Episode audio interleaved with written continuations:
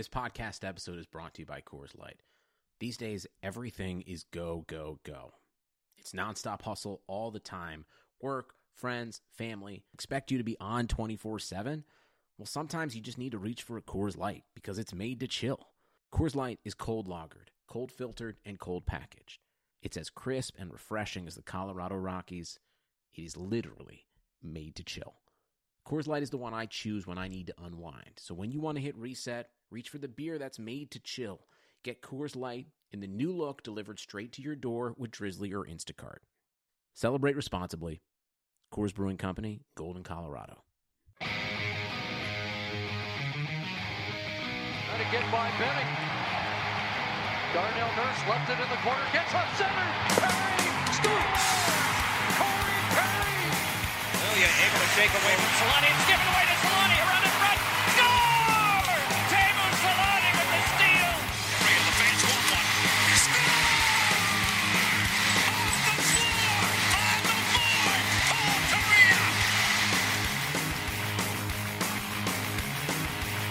Here we are, Ed. It's the Forever Mighty Post Game Show, and we've got back to back losses to talk about. Welcome everybody live on Twitch who is here to talk about this game tonight. All I got to say, man, is burn it down. Burn the whole thing down. Um, fire Dallas Eakins. I think we definitely need to trade Andre Right. Kase for a, you know, probably Justin Dan Falk. Hamhuis. No, Dan Hamhuis seems more like it. He he played well tonight for the Preds. Why do we clearly. Dan Hamhuis? I don't know. I just, I just, oh, and we just got Spisa. Yeah, that's true too. Hey, man, don't don't give away what we're going to talk about later. We got to talk about the downfall of this team. Yeah, that's pretty much Ducks Twitter, uh, ladies and gentlemen. That's that's what it is tonight. Um, Yeah. It's not what you're going to hear tonight. The Ducks did fall in big fashion to the Nashville Predators, six to one across the scoreboard um, in Nashville too. But uh, it didn't feel like that for a lot of the game. So if you're listening to this and you're expecting a uh, you know a, a, a just a just a rant on how much we don't like this team, basically last season. That was last year. We we Yeah. exhausted all of that Not the 82 podcasts last year. 82. hey, man, they fired Randy Carlyle into the sun with plenty of time for Bob Murray to have some good games. How dare you? All right, fair enough. And we didn't do 82 podcasts last year either. So We came close. We were in the 70s. We were in the 70s. That's a lot. so, welcome, everybody. Um, lots of things to unpack tonight. But uh, as we just said, the Ducks lost to the Predators 6 to 1. Ed, um, how did you feel going into this game before you saw the starting lineup uh, for the Ducks? Ah, you know, we we talked about on the last show how this was uh, what we thought would be maybe one of the easier games. I think actually you said it'd be one of the tougher games. You said you said it would be one of the tougher games of this road trip. I I thought it might be one of the easier ones. I know going into Nashville is never easy, and the Preds were three one and one uh, at home so far, three zero and one I think at home so far, but. Yeah, it, it looked all right. Then you see the lineup and, and you see that Max Jones and Maxime Comtois were scratched. I think we figured one of them would be, uh, but not both of them. We were both looking forward to Comtois playing with uh, Steele and Troy Terry in this game, and that didn't end up happening. And uh, Filip Forsberg was out for Nashville too, which is, uh, a, I mean, I guess the the Preds in general, and most of them are notorious duck killers, but Filip Forsberg always seems to have a chip on his shoulder when he plays the Yeah. Ducks. So him being out seemed like it'd be a good omen for the Ducks, but man, Viktor Arvidsson, Colton Sissons, like you know, uh, pretty much everybody was on for the Pred tonight. as well was the I don't know opportunistic plays by the Nashville Predators. I felt like the Ducks didn't give them the game, but it, it just felt like the Preds made good on their grade A scoring chances when they mattered. And that's something you want from your team. That's what you want to move for. And I guess what that comes down to there is the Ducks didn't get the goaltending that they're used to getting. Am I wrong there?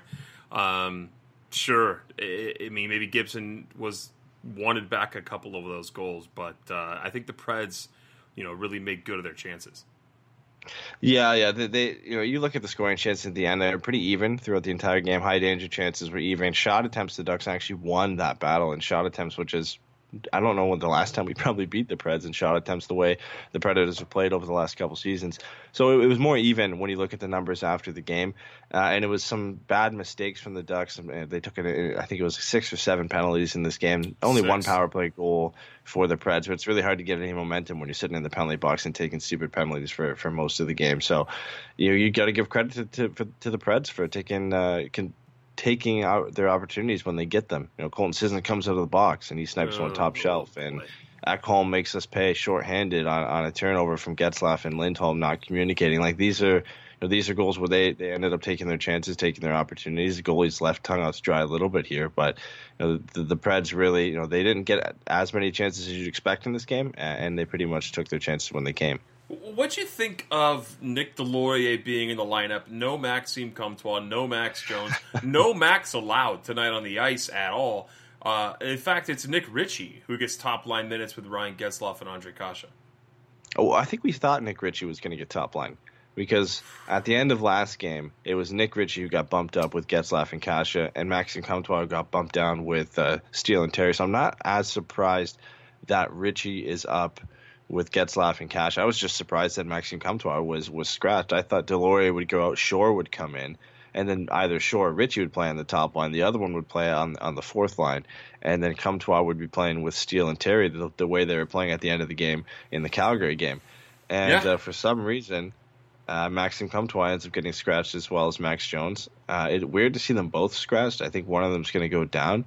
So I would like to see at least one of them get playing time, so you can kind of make that decision and decide who you want to stay up. So interesting choice because I I don't know why, you know maybe because Nick Deslauriers was scratched for more games than those two. Like uh, Taliesin said last game, he's just trying to get guys in the lineup and, and, get some reps. But man, I don't see at this point, you know, not that Nick Deslauriers played awful, but how do you not put Maxime Comtois in the lineup just to explore that line the way they played at the end of last game?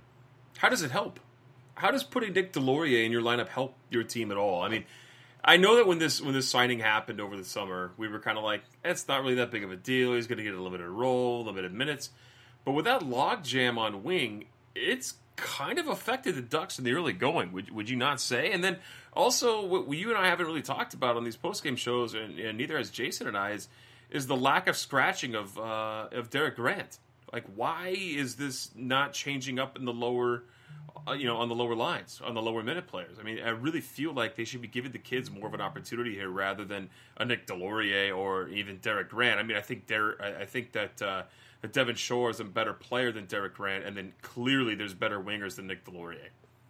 I think the the reason reasoning for Derek Grant is yes, Devin Shore can play center, but Derek Grant's been among the Ducks' best faceoff men this season, oh, and I think there, there's Thanks, there's still some value that. in that. There's there's still some value in that, and obviously the coaches still see some value in that, and why they don't want to take Grant out of the lineup. And he hasn't been bad, but you know you can put Devin Shore in there, but he's not the best center. That's why he's been utilized on the left wing for the Ducks so far. And, and you know you look at all the scratches recently: Jones, Comtois, Ritchie, Deslauriers, Devin Shore. They're all left wingers for the Ducks. Yep. And that's because there's that massive logjam on left wing, so you're going to have to scratch some of those guys. I don't think any of the right wings have been scratched because there are four solidified right wings for this team, yep. and none of the centers have been scratched because once Sam Steele came back, it's Getzlaf, Henrique, Steele, and, and Derek Grant. That's all they have.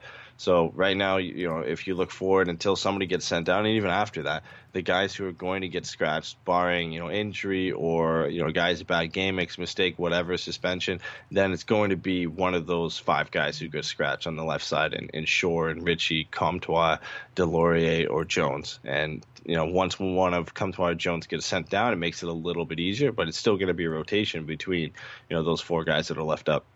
I mean, the chat's trying to chew me up and spit me out here about Derek Grant saying he's better right now. I, I'm not buying he's it. He's not been bad, man. He's not okay. been that bad. Okay, he, he's he a fourth liner. Had, what do you expect from him, though? What, what I expect is there to be a better player than him slotted into the lineup. I'm just saying. I think I think Devin Shore is a better hockey player than sure. Derek Grant. That's how I feel about it. Just the way it is.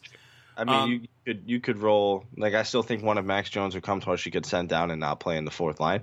So then what? Are you, you're you're taking out Deslauriers, you're taking out Grant you're putting in Comtois and you're putting in, uh, I guess, Max Jones for now or Devin Shore. Devin Shore was in tonight, so it's just Comtois who's out. So you just throw Devin Shore on the fourth line and put Comtois on that third line and roll like that, or put Nick Ritchie down on the on the fourth line and throw Devin Shore up to the top line.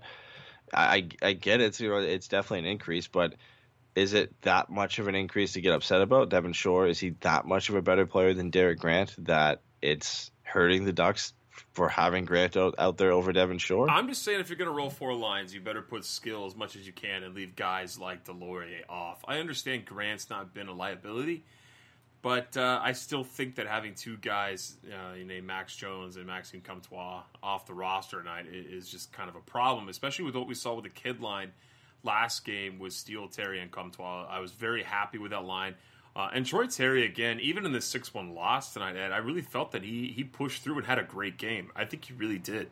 He really really did. People got on him for missing that penalty shot, but I mean, dude, it's gonna happen. and, and people miss yeah. penalty shots. My God, I mean, the He's Ducks built this whole hype off off uh, off scoring on shootouts, right? In the yeah. in the World Juniors, so but man, he's gotten better, right? He's still not. I don't think he's still at where I thought or hoped that he'd be at this point.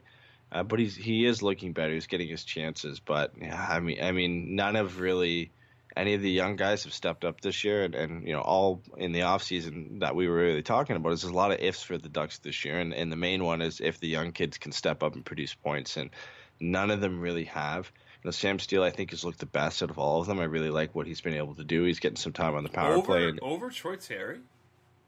I think Sam Steele's looked the best out of all of them. I, I really like how he's looked since coming into the lineup. I think mm. he looks comfortable. He looks like he belongs there. And, and if some guys could finish, or if he could finish on a couple of the chances that have been given to him or that he's given to other players, then he'd have a lot more points right now.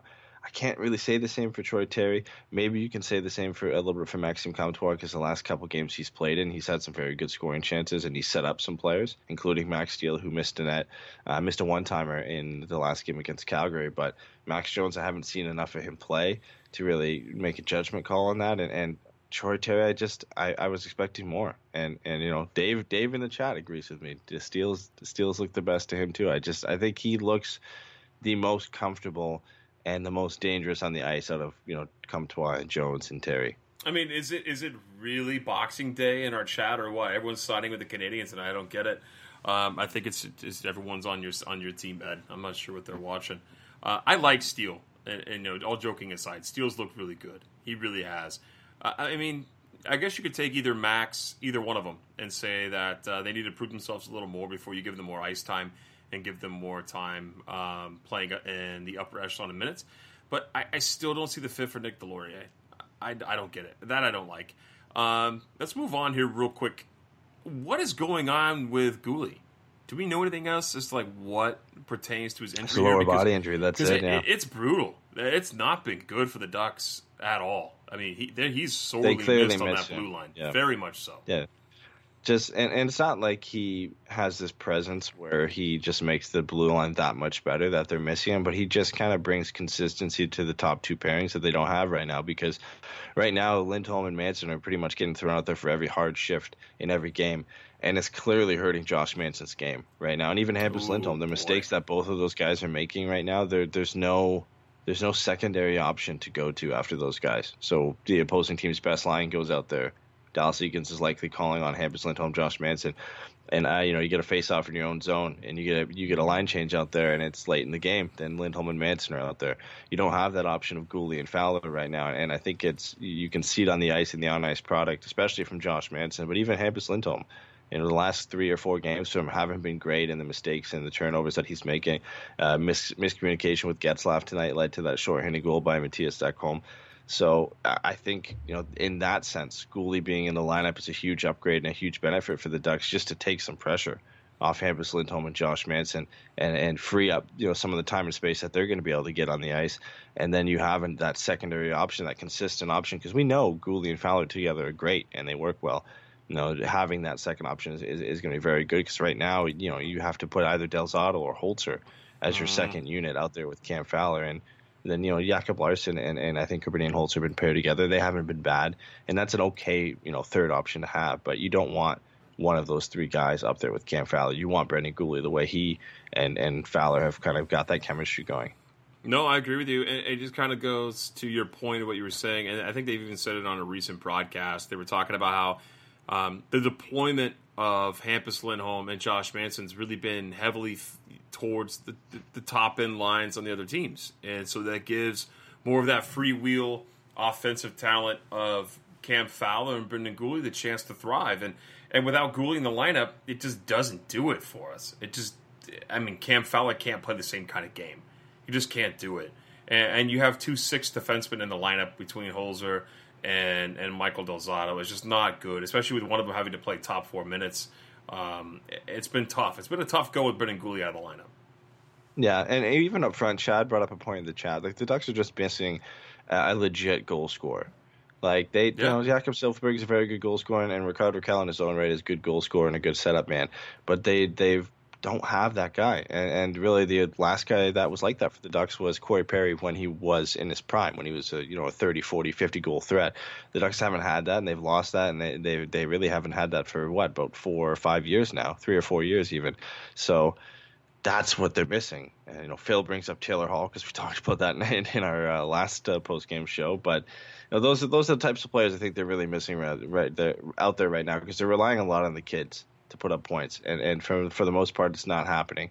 And you know, it'll, it'll take some time. You know, they've got some good young prospects uh, coming along the way. Plus, the guys we've already mentioned. You know, a couple more years of develop, development, and maybe they can score uh, with depth on their team. We've seen teams do that in the past that have multiple 20 goal scorers and, and, and can win hockey games that way. Sure. But uh, they, they really don't have that legit goal scoring threat that, you know, if Filip Forsberg was in the game for the Predators, you'd be talking about a player like that or, or Viktor Arvidsson, the way he's playing and the way he's been putting up goals the last couple of seasons. The Ducks just don't really have that guy right now, that consistent go to guy that, you know, times are tough. You can rely on a, a, a, a important goal from him. Yeah, so uh, let's let's talk about the kids here real quick. Uh, Troy Terry, one point. Sam Steele, two points. Maxime Comtois, one point. Uh, Max Jones, one. And uh, I think we're, we're ten games in. None of them have played all ten games. No. So uh, we got we got to mix and mash here. I mean, Jones was Troy Terry. Troy Terry has to be the closest, right? He's the only one that hasn't been scratched or hurt. Troy Terry has played nine games this season with one goal. That's before tonight. So he's played all 10, actually. He's played all 10. He's the only one who's played all 10. Yep. Um, well, it yeah. favors on his side with the, with uh, him playing right wing. That's just the way it goes right now. Right. Yeah, I know exactly. He, he's got a guaranteed space at this point, and I, I don't think the coaching staff and, and I guess even Bob Murray wants to move Maxime Comtois or Max Jones over to the right side. They've done it in the past, and Max Jones has played all over the ice in junior with the Knights. But I think their main positions, and as we've seen, are on left wing. And, and unfortunately, right now, bringing in a guy like Nick Deslauriers has caused the Ducks some issues and, and getting those guys in the lineup. And either way, I wouldn't want to see Max Jones on the fourth line. Like I just I don't want to see that. I'd rather see him get top line minutes in San Diego, and I think Dave mentioned that in our chat earlier. I don't want to see Max Jones playing 11, 12 minutes a night with Derek Grant and Carter Rowney. I'd rather him be playing in San Diego with you know Sam Carrick or Antoine Morand and, and getting some top line minutes down there. And they've had a rough start to the season too. The goals haven't been amazing.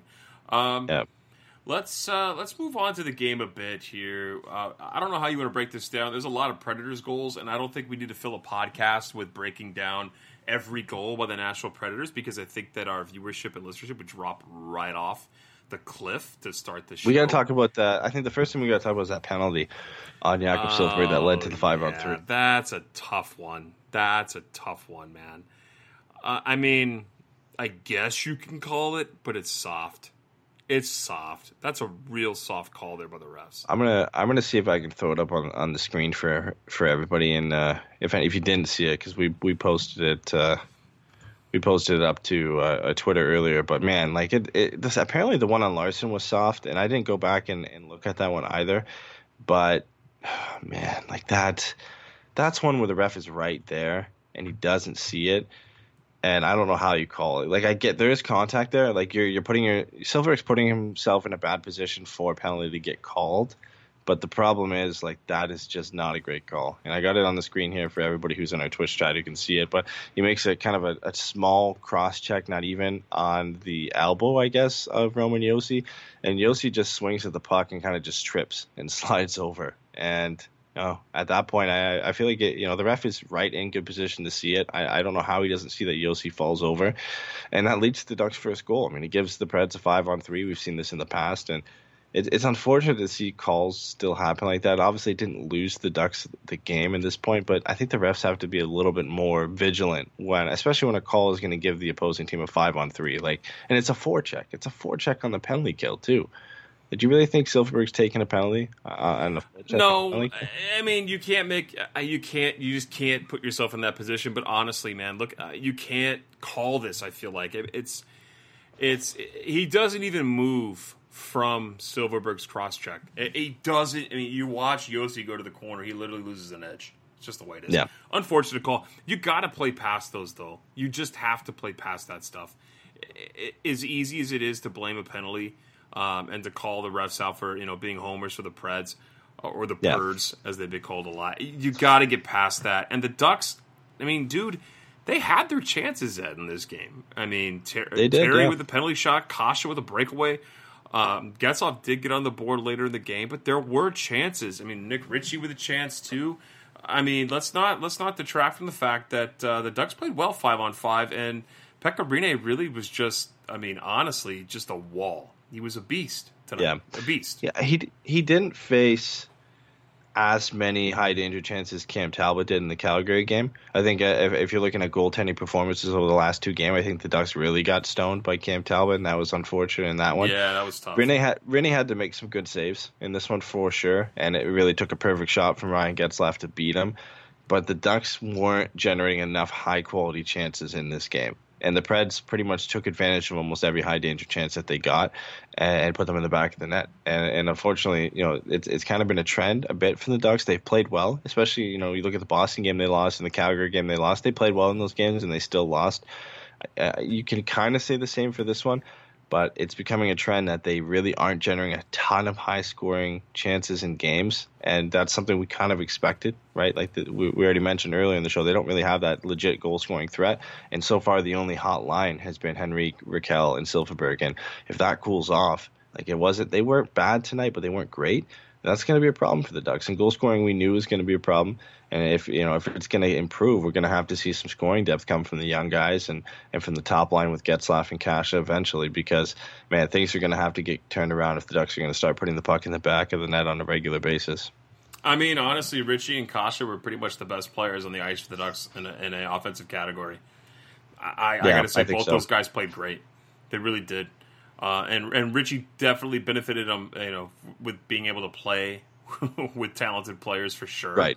He played with uh, Getzlaf and Kase. And, we, and so. we've always said that about him, right? We always say it about him. He he could produce if he's put with the right guys, but he's better suited for a you know a bottom six role.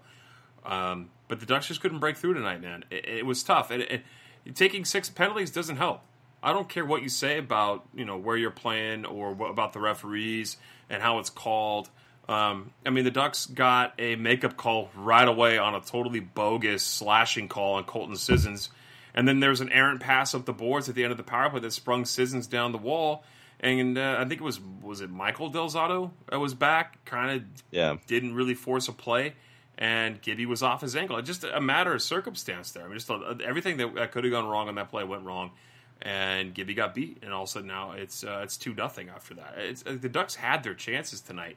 Uh, they're just not able to create enough space and enough offense to convert them that's probably the first goal I'd have to say. I think maybe is on John Gibson a little bit. Like he, like you said, he's off his angle on that one. And Del Zotto doesn't play it perfectly, but Sissons is at a point in the ice where he probably shouldn't beat John Gibson far post top corner. Like it just shouldn't happen. And it is a perfect shot.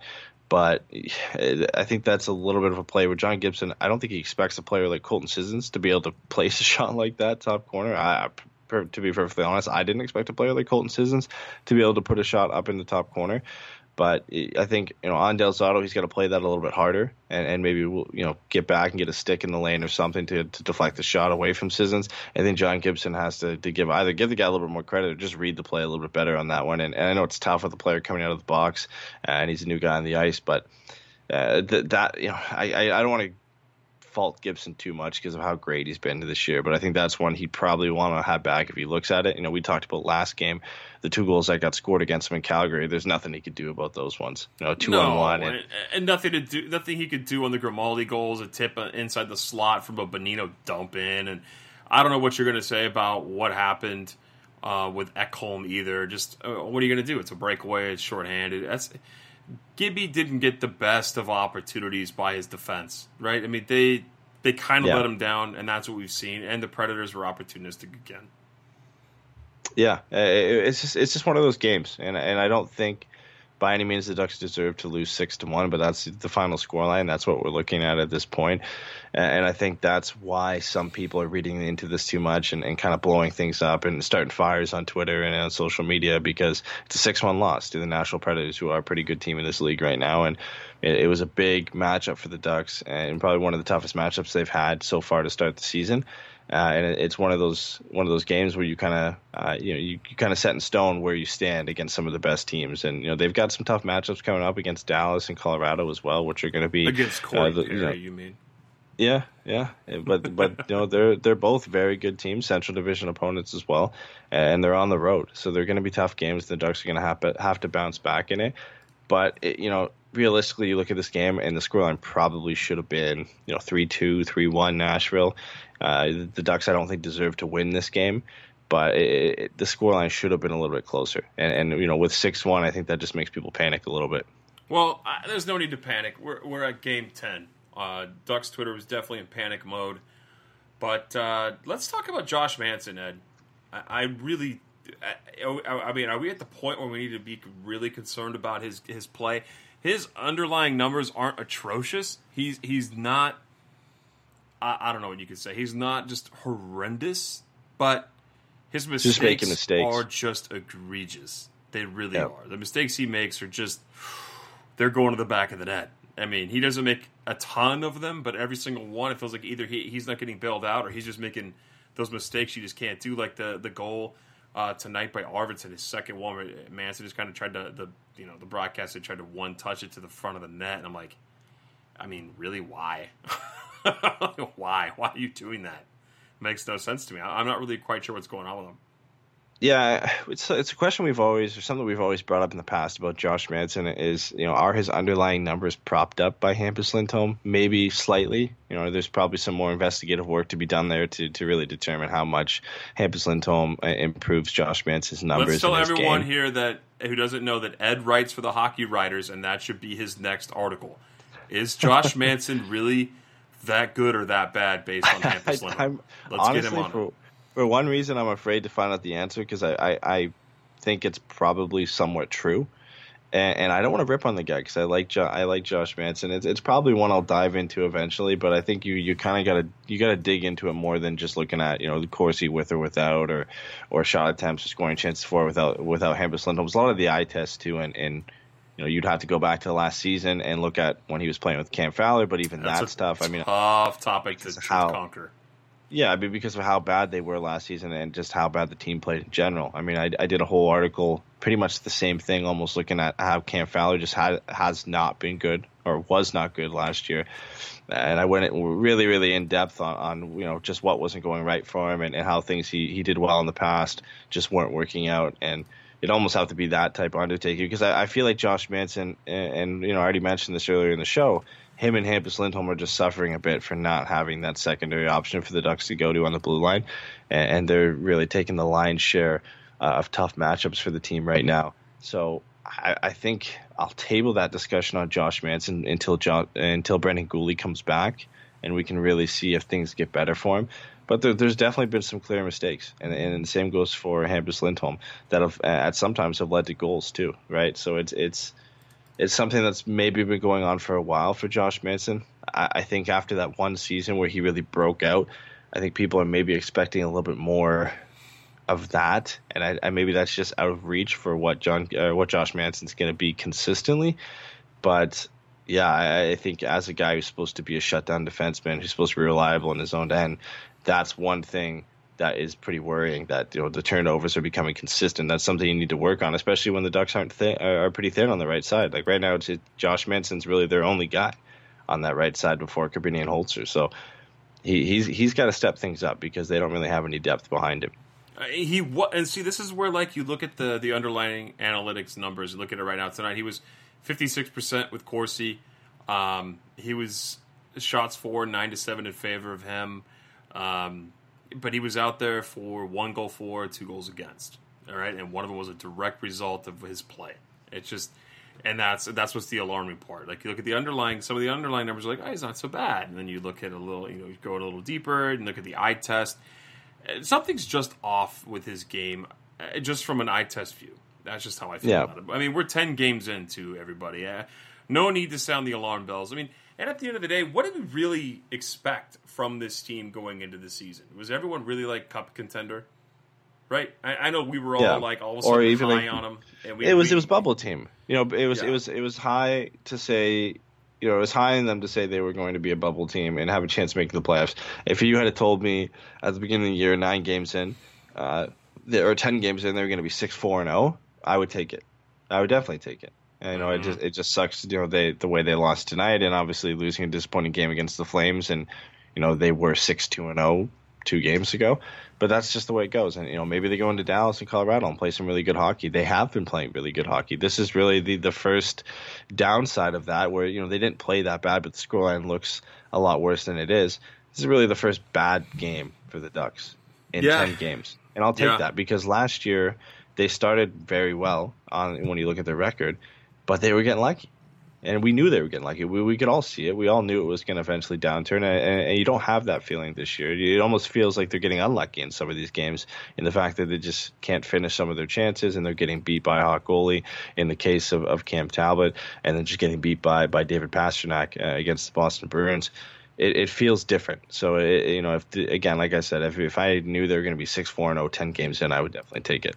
Yeah, I mean, so Manson leads the team. I think he's tied. I just had it up. Damn it.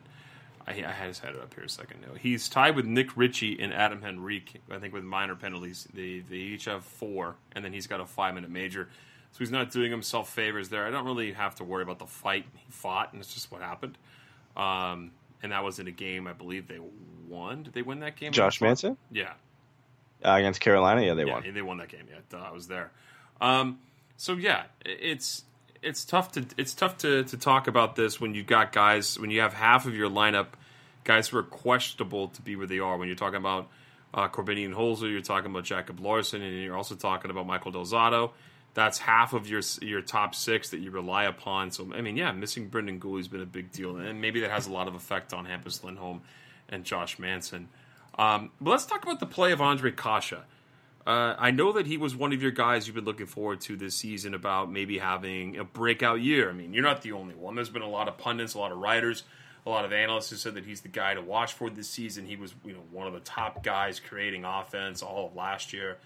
Um, are you concerned at all with his lack of finishing ability so far in the first ten games of the year? Not not so much because he's been kind of put himself in a different role. He's been more of a creator, more of, uh, and I don't want to say more of a play driver because he's always been a play driver, but he really hasn't been put in that position to finish. I really haven't seen him other than a couple breakaways that he has put in a position to shoot the puck and, and really get some quality scoring chances. He almost seems to be the guy that's carrying the puck into the zone and setting up his, his teammates and.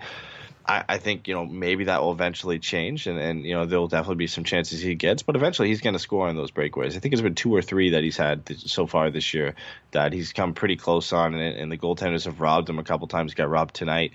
Uh, I can't remember if it was it was a Cam Talbot in the last game that robbed him, or the game before that he got robbed on a breakaway where he went to the backhand. And, and uh, the goaltender made a pretty good save. I can't remember what game that was, but uh, he's having he's getting chances that way, and he's always going to because of his speed and, and his hockey IQ.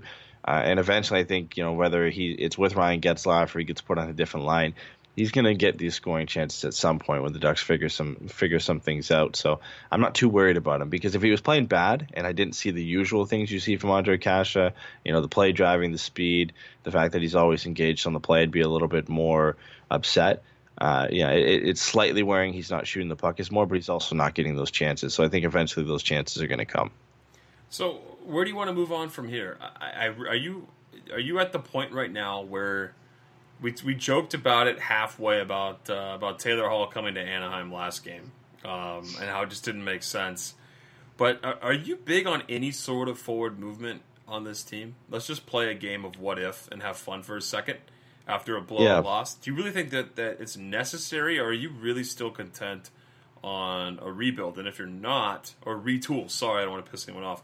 Um, or, or if if you're not content on that, who would you who would you think is is a uh, you know a real possibility for a pickup here? Uh, before we get into that, I want to I want to just shout out. A couple people had questions surrounding that, so Oh, I want to yeah, shout them out in, before we go in. into that. So it's the same thing, but I just want to shout out their question before we get past it. Phil asked if we'll ever get the top line scoring left wing forward that we've been talking about for like the last decade, and uh, Chad asked if uh, he knows it's a ways away, but do you think we will make some moves at the deadline? And so th- those are pretty much on on the same, uh, I guess, target line is what decade, you're asking. don't besmirch the good name of Bobby Ryan, sir. Yeah, I guess he got forced to play left wing, didn't he? but uh, you know, when it comes to maybe the Ducks, you know, if there's anybody out there they could go get, it, it's so tough at the beginning of this year to look at who might be available because you can go and look at some of the teams who aren't playing that well right now and say maybe they'll have some players available. You know, maybe Jason Zucker's name comes back up because Minnesota isn't playing that well, and I think he he would still be a pretty good option. Uh, but who knows where Minnesota is? You know, 30 games from now. I still I still think they're going to be near the bottom, but you know, there's a chance they could turn things around and move up and, and want to keep Zucker. And you know, with with uh, the GM no longer there, the issues that they had that he had with Jason Zucker aren't there anymore either. So that might not be something the Ducks could go after. Uh, I doubt Dallas is in the mood to trade anybody, so I don't think you really go dirt that direction. And Chicago's wingers are pretty much a bunch of younger players, so you really can't go there. And if you go east, you know, maybe Ottawa wants to move some guys, but their team's primarily young. Uh, I, I still think they probably move Vladislav Namestnikov, who they just picked up, and he's got four points in three games. Uh, but if he's still doing that, the, the trade value on a guy like that is going to be pretty high for, for what he might potentially provide you in the future, and I don't think you go for that. So it, it's tough. It's tough to say right now. I think, you know, 20, 30 games in, you'll be able to look at which teams are, are likely going to finish near the bottom and are likely going to be sellers at the deadline, and you can go get it. Uh, whether the Ducks do that or not, it, it also kind of depends where they are too, right? Like if they're if they go six four and zero over the next you know ten sets of game, and let's say that puts them at 18, 12 and zero, it's a decent record to have at the thirty game mark. It's not Yeah. bad. You you know you're you're potentially on pace for a playoff spot, and if you, if you just you know round it out and keep going and say they're 24 and, and 16 and obviously things will change and there'll be overtime losses here and there as well but if you're you know you're sitting around the 48 to 55 point mark at the halfway point it's not a bad place to be at you know you're on pace for anywhere between 90 and 100 points and and that's potentially a playoff spot so the Ducks could be buyers. They routinely aren't, and they they generally don't go big at the deadline. Uh, and, and you know, obviously, the big name at the deadline this year we already talked about in the last show is going to be Taylor Hall. Yep. So, uh, unless uh, I think the only way they get that deal done is if they could re-sign him, and even at that point, he's 27 now, and it's it's a little bit worrying to go and get an older guy like that. So, I, I don't think they need to go and get that guy and and kind of try and expedite the rebuild if you or the retool if you want to call it that because we're still hoping Trevor Zegras can play at the end of the year if Boston University doesn't go far uh, in the NCAA tournament at the end of the year he'll get some games in and, and hopefully if that's the case then he'll be playing with the Ducks next year don't know what he'll be able to produce right Right. but that will be a guy who will join the lineup. And, and you look at the center depth of the Ducks right now. Getzlaf's still going to be there. Henrique's still going to be there. Sam Steele's still going to be there. Trevor Zegras is a center, but he has routinely played on the wing in the past. And I think when he makes the transition to the NHL, he's probably going to get put at the wing. Do you want to sign Taylor Hall for seven years and then mm. block, make even more of a logjam on the left side? Probably not. So I honestly, I, if it, if they're going to get anything, it would be you know a rental or a guy with two years left on his contract at the deadline who can jump into the top six. That doesn't cost you so much. So again, like I already mentioned, but maybe a guy like Jason Zucker, if it costs you a second round pick and, and a B prospect, then that's not too bad when it, what the price would be to go out and get a guy like Taylor Hall. Yeah, I, I just don't. I, I just don't see it happening either. It's and even even getting another player like a Zucker, I don't know if it really makes a ton of sense. I just don't think it. I think they really need to eat this season as it is what it is. I mean, why are you going to trade away assets for guys who are older, sign up for too much money? Like we've been down that road with this team so many times. We had to buy out Corey Perry. We got we got six point eight million dollars on injury reserve and a three point ch- and change on injured reserve, uh, or long term IR rather for uh, for Kesler and for Patrick Eaves. Like, let's just deal with what we've got, see what turns up. I think we're ten games in. There, there's not a real big push for me uh, to be like, hey, Bob Murray's got to go out and do something. I mean, we've seen this team compete against I mean, some good teams so far this season. I mean, beating beating the Carolina Hurricanes is no easy task. I mean, I know Peter Mrazek didn't have the greatest game, but they still played well against them. Uh, playing against Buffalo, I mean that team's on fire. The way the, Buffalo's playing, yeah, they're eight one right now. They, they have won the most points too. in the NHL, and they're they're yep. a good team. Uh, a really big test will come against the Colorado Avalanche this Saturday. I really feel like that's a biggie for the Ducks on this road trip. Well, but, Mikko Rantanen's not going to be in that game now uh, because his ankle right?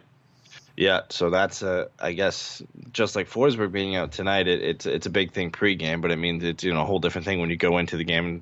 Considering the fact that Nathan MacKinnon has points in all nine games to start the season this year, he's still yeah. one of the best players in the league. So that's going to be probably probably the toughest test maybe other than David Pastrnak that the Ducks have had this year. When you look at star power and, and, trying to shut down a player, it's not easy to shut down that top line in Boston, and they couldn't do it against Boston.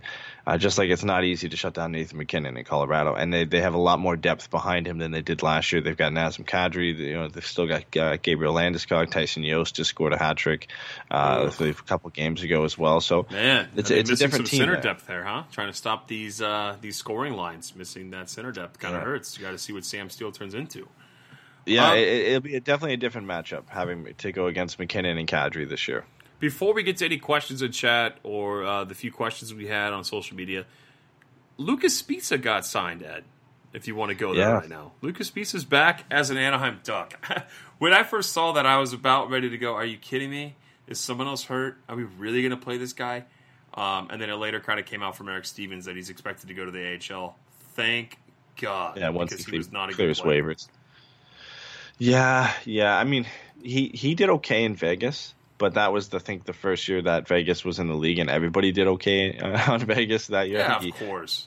he was on pace for like um, like 25 30 points which is a big uptick for him uh, and then he went to the islanders only played nine games i don't know if he just got scratched after that or, or what happened or he got injured or something because he didn't i don't think he even went down to the ahl he just played nine games and then just didn't play for the rest of the year um, I don't, you know, listen, it's it is what it is. He's not going to play that much, and when you look at the Ducks' defense depth right now, with Holzer and and Del Zotto really only being the eventual six seven guys that they're going to have, it, it's not too bad to have an eight option that's had some NHL experience. Because if you go to the goals right now, there really isn't any depth down there. The Ducks could bring up Josh Mahura, but I don't know if you want to throw him into the fire and play him with a guy like Korbinian Holzer or Michael Del Zotto at this point, and, and maybe just let him develop him a bit more in, in San Diego.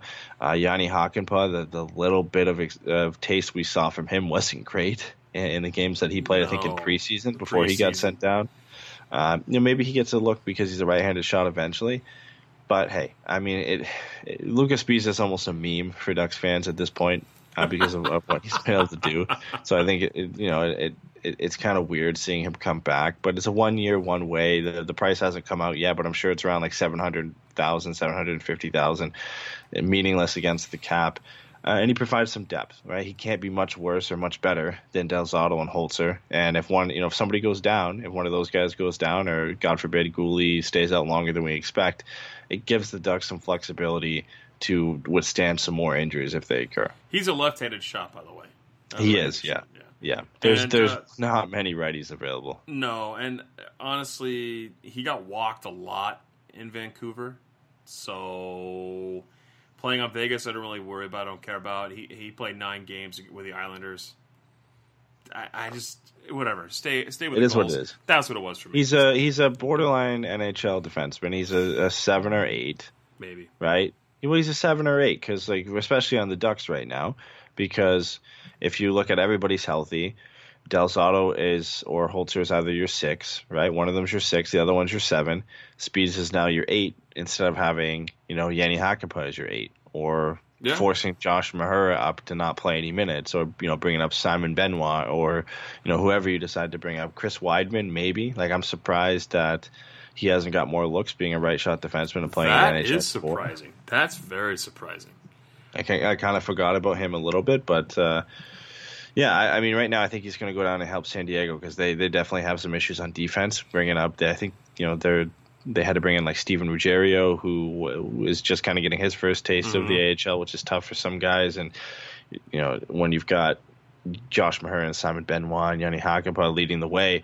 That's kind of tough. That's kind of tough for them to withstand. So bringing in a guy who's kind of been around and had that experience, and you got to remember, Sbisa, you, you would think he's 34 at this point, but he's only 29. Yeah, he's young. Right.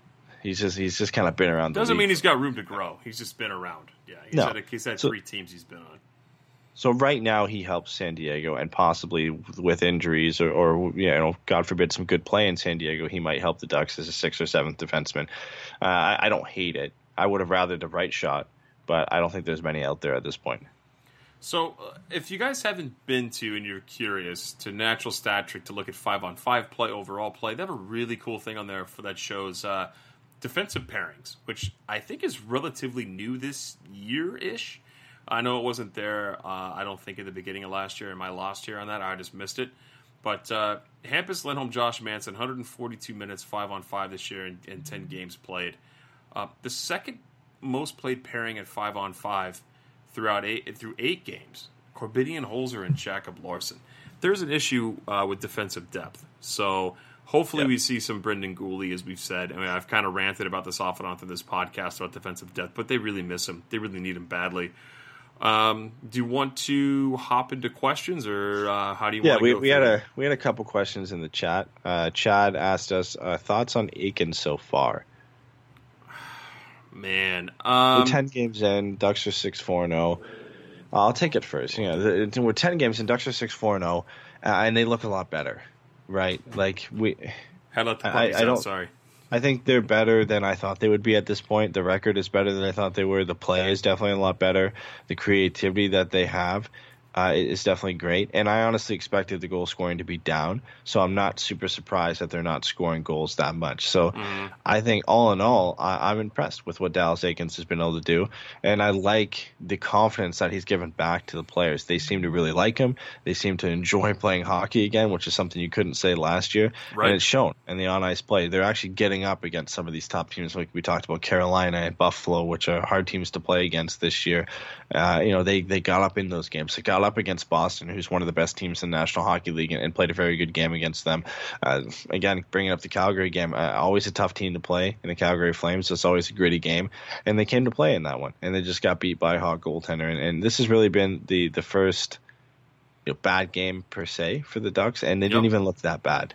So, uh, I all in all, I give Dallas Eakins you know, like a seven, seven and a half out of ten so far. Uh, there's some improvements I'd love to see. Uh, I don't like seeing Jones and come to uh, come to us scratch. I'm not sure how much uh, of that is his decision or the coaching staff or the general managers or whatever. But uh, generally, I've liked most of what I've seen from him so far. Yeah, um, and I know that he has control of the entire coaching staff for the mo- you know that's what he's supposed to run. He's supposed to run the whole boat on that, and that includes the the, uh, the special teams. Penalty kill's been rock solid for the most part. Power play not so much. Not Yeah. been impressed with with the offensive changes on the power play. It's looked good at times. Uh, I would give I would give Eakins like you said seven and a half to eight for me. Um, it's a much more enjoyable brand of hockey that we've seen, especially when it's working. Like when you're talking about a you know an offensive rush being led by a defenseman, or a forward leading a rush in with two uh, with his with his own winger and center, and then drop it to a defenseman who then passes to another defenseman for a shot. Like what are we talking about here? We didn't see that last year. I love the creativity, the open flow of the game. Um, there's some defensive stuff to uh, to clean up for sure. I think that's Yeah. where my main concern is. And then, secondly, I would look at uh, you know the scoring situation, but that also falls on the head of uh, Bob Murray. He ices this team, and Dallas Eakins kind of does what he has to do with it. And Yeah, that that's more on Bob Murray for me, and and Yeah. he's relying. He said he, you know, I, I think it was in training camp, or when the rookies were here. It was rookie camp. He had said, or I think this is right after the draft. He was talking about how he, there's only going to be three or four spots for the kids this year. Yeah. We're not going to, you know, we're not going to be playing seven kids. And then all he does is go out and get Nick Deslauriers, and that's it. and and you know, I, I kind of liked that aspect and not playing all the kids and not having to rely on everybody to play in the lineup. And if Brendan Guhle was healthy, he'd be one of them. Jacob Larsson essentially is another because he was at that development camp, I believe. Um, and then you have Max Comtois, you have Max Jones, you have Troy Terry, you have Sam Steele, six guys right there. And, and you know, so he's already kind of gone back on that a little bit, and I think that's hurt the Ducks because there was no way all four of these guys were going to start the season hot and and No. be you know contributors to the offense, and it just so happens that really none of them have been. I guess barring maybe Sam Steele, but even that hasn't been what the Ducks would need for their offense to jump into the top half of the NHL. So it, it's a little bit more on I think Bob Murray on the Ducks offense not doing so well because I think that the style they have in place is suited to score goals if they just had the personnel to get it done. And and they they they've had some very good chances and they've whiffed on it and that's on the players a little bit too.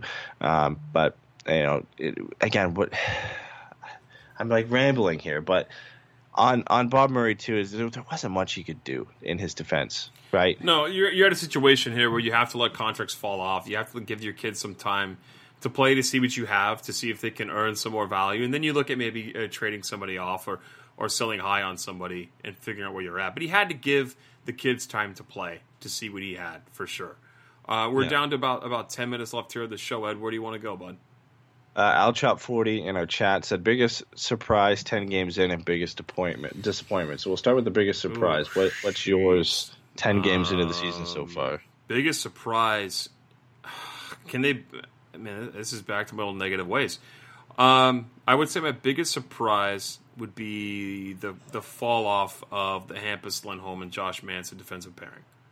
Would that not? So your biggest surprise is also probably your biggest, disappointment. surprise. It is one and the same. Yeah, it's my biggest surprise from this. I wasn't shocked I think at he the meant. lack of I, I think they meant here. to. What is your biggest surprise? As in, like, what is your biggest positive surprise? biggest positive surprise um man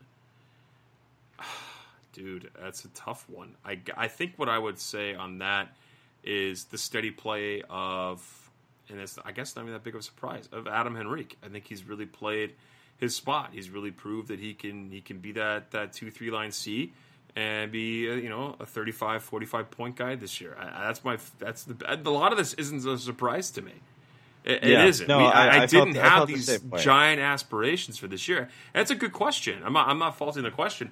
I, I just didn't have these super high hopes. I didn't have a cup. To, I didn't have a cup contending dream this year.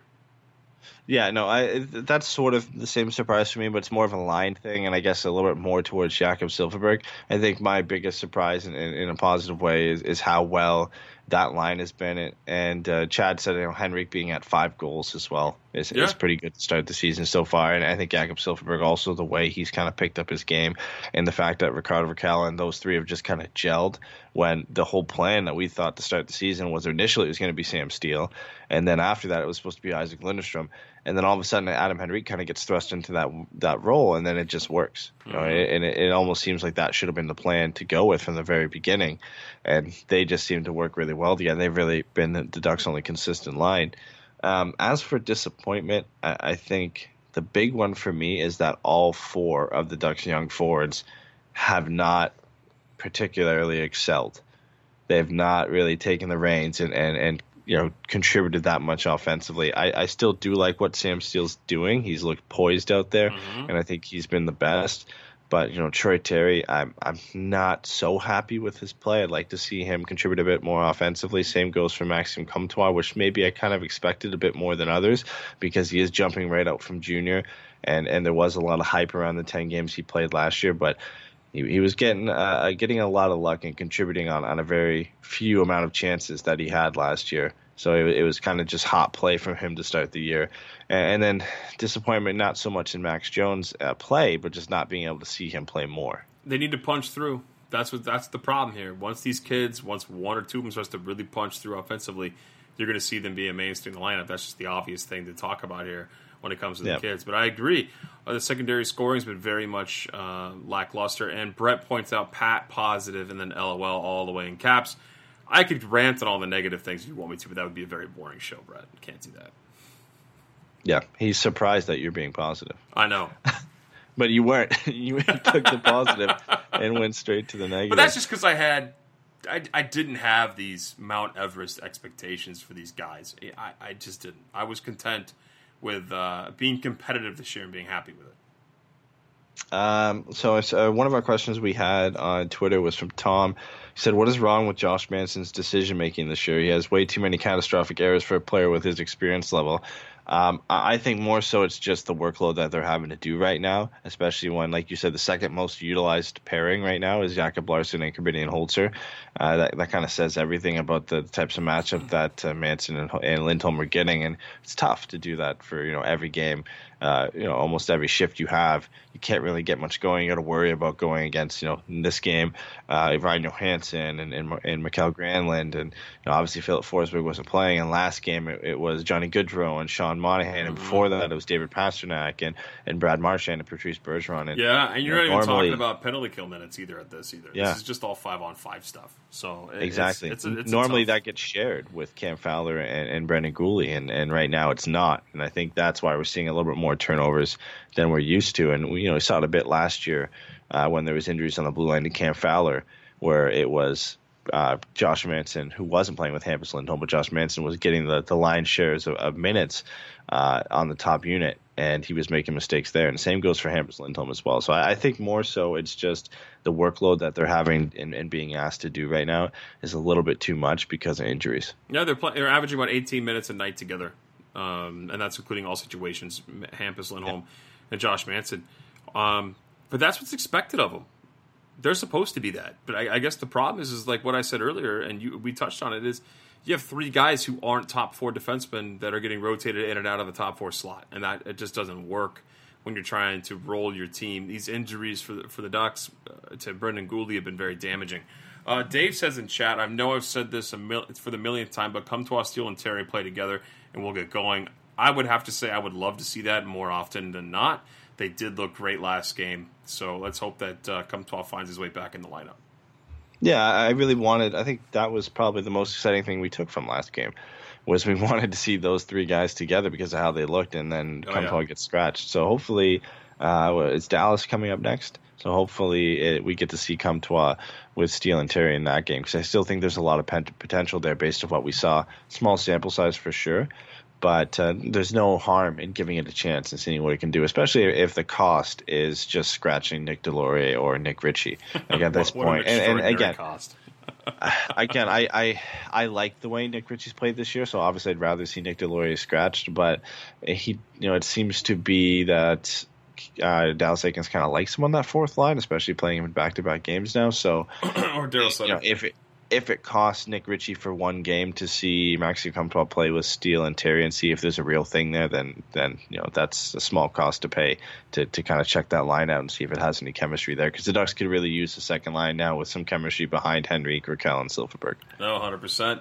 Uh, do you have anything else you want to toss in here? Or you want to get to uh, Patreon and some uh, Forever Mighty Three Stars talk? Uh, we had a couple, we had a few questions actually on Oh, Instagram. more. but- Whoa, whoa, whoa. Well, Pull them out of yeah, but, uh, like I'll read them all, but some of them weren't questions. Uh, Trinket said zero to say, so not a, a t- a tough game. I think uh, echoing the sentiments from a lot of Ducks fans. Uh, Clancy great. said, That's "Can we great. pretend this didn't happen?" Uh, I think the One Ducks game, will- boys. One game. Yeah, they, well, yeah, and, I, I think that that kind of echoes what the Ducks are going to feel Yeah. like. They're they're, they're going to put this behind them. It's a game that looks like a Burn bad line, but they didn't play the that damn bad. tape. Uh, John said, "Why scratch Max Jones?" Yeah, I'm I agree. still wondering that a little bit, and might as well send him down at this point. Uh, Jimmy Don't said, "Who would you rather?" Yeah, yeah. Jimmy said, "Who would you rather out there, Holzer or Sbisa?" uh, purely Holzer, Uh, just Kevin the Bieksa? Shut the. Can I say Kevin Bieksa? Can I can I open the third door and say Bieksa, please? Oh no, thanks. Yeah, I'll, I'll, I'll go doing- Superman punch all day for that one. Give me the Superman punch over either one of those guys. Just saying. But uh, I'd rather have Holzer just because he's the right shot. I don't want. If you take Holzer out right now, you've got six. You've got uh, five lefties in there. to. So, uh, and then uh, David asked, uh, "Will the Anaheim Ducks bounce back at Dallas?" Uh, Yes. I think so. Dallas hasn't not played- played well historically in, in Dallas, as far as I can remember. But I don't think Uh. that there's a reason why they can't. They have a lot to go out to try to beat up Corey Perry on Thursday. Yeah. All right, that's it. That's all we have for the questions. Uh, and so Shane in our chat says, Eddie, answer me. Are you coming to Anaheim? I don't think Eddie's coming anytime soon. We're Nah, hoping not- for not end of the season. year. End of season, we're talking here. Trying to Yeah, maybe maybe maybe in the new year. Uh, if not, then next year. Oh, uh, we're going to try to get him at the end of this year for sure. Uh, we'll see Yeah, what because this time I come down, I come down with the whole family, so it's a little bit uh, more logistics behind getting down there than than recent, the last couple times we came down. But for sure. Hey, so if you've stuck with us all the way through here uh, at the end of a uh, tough game, we love you guys. We appreciate you guys coming on, and you want more of us to more of this to talk about, and you want us to talk about other topics. You want bonus shows. Uh, you want giveaways. You want one of these cool hats. You want some other uh, other stuff that we provide our fans. I want I want one of those cool hats. I don't I have mean, one. I know I got to ship you one here, bud. Um, you got to go to our Patreon. Uh, we do a Patreon. You can support us. There's three different tiers: one dollar a month, five dollars a month, or ten dollars a month. Lots of different bonuses that go into each one of those, uh, especially the five and tens for sure. But uh, go check it out. Uh, we, were we able to change our URL? Uh, no, but we will. So right now it's uh, patreon.com slash puckeyes forever mighty. Uh, but we're going to change that. So it's just going to be patreon.com slash forever mighty. But for now, try puckeyes.com or patreon.com slash puckeyes for everybody if you're looking for it. Uh, or you can just check, I think on our Twitter, it's linked in our bio as well. So you can, you, or you can go to Google and just search forever mighty Patreon and it I comes up like in our, this. in our Twitch chat. If, if you're not if you're not a current Patreon member uh, and uh, you would like to take a look at what we have to offer, I put it in our chat for you guys to check out. If you can't, you can't. Totally fine. It's just if you want more content and the ability to support us, uh, we love and appreciate that. Um, and then uh, Ed, why don't we tell everybody what we do with Forever Mighty Three Stars and when that new leaderboard's coming out, my friend? yeah, so I haven't updated it yet, but you've all been participating, so eventually the update's going to come. Uh, but if you haven't seen on Twitter, so if you're listening, you don't check us out on Twitter, uh, make sure you go check out 45 minutes before puck drop on on every game this year. We post our prediction challenge, uh, which is called Forever Mighty Three Stars and you have to make three predictions: the who's going to score the Ducks' first goal, what the the final score is going to be. You don't have to predict who's going to win, just the final score in general. So if you said six one tonight, it doesn't matter if you said the Ducks or the Preds are going to win. You still get a point for that. And then we always have a uh, third random question uh, tonight. I think it was will Gibson face more than thirty shots? I think the answer ended up being no on that one. Nope. Uh, but every correct answer you get, you get a point, and that sums up at the end of the month. And whoever ends up having the most points ends up winning a free customized jersey from Cool Hockey you know the new Adidas one's fully customized any team, so you don't have to pick the Ducks. Most popular one last year, of course, was the third jerseys. But if you want one of the new orange Adidas ones, I'm rocking the uh, the Reebok one. But if you want the new orange thirds this year, you can get that. So make sure you go participate in that. Cool Hockey's generous enough uh, every month to give us a free jersey to give away, and it's, it's a lot of fun to run that contest. It keeps people engaged throughout the month and allows them to kind of you know the Ducks do their prediction challenge, but it's nice to to have something to win at the end of They the don't month. give away well. a jersey though. Like I mean, I love the Ducks as much as everyone else here, but I mean, we're where it's at. You got to go to Forever Mighty on Twitter and, and check us out and follow along. And thank you to all our friends at CoolHockey.com for providing us each and every month. Um, we we are going to be chatting with them as to uh, our promo code. Uh, not working right now. FM20 apparently is uh, not giving people a 20% discount. So we're waiting to hear back from Cool Hockey on that. We'll let you guys know as soon as it's back. But um, we got anything else, my friend? I mean, we have a rant show that got posted today for you and Patreon. Our rant show, Ed and I did that. We have a Pucks and Brews show where we drink along with you guys. Uh, we let you guys join in the fun. We try to get everything going here uh, and have a good time with drinks. And so, if you're into that and you want to talk more than just hockey, tune into Pucks and Brews if you're a Patreon member. If you're not, go ahead and check out our link I threw in chat and sign up. But uh, I think we're ready to go, man. I think we're good. Uh, Jason and Eddie on the mics here Thursday and Saturday. I. I will be in Colorado. Jason makes his long-awaited comeback uh, from being on hiatus. Uh, we'll see about Sunday. Not sure who's going to be on the pod with that on Sunday. May it just be you good people in chat. Who knows where we'll be, but there will be a show Sunday night. All right, see you guys later. Have a great one, guys.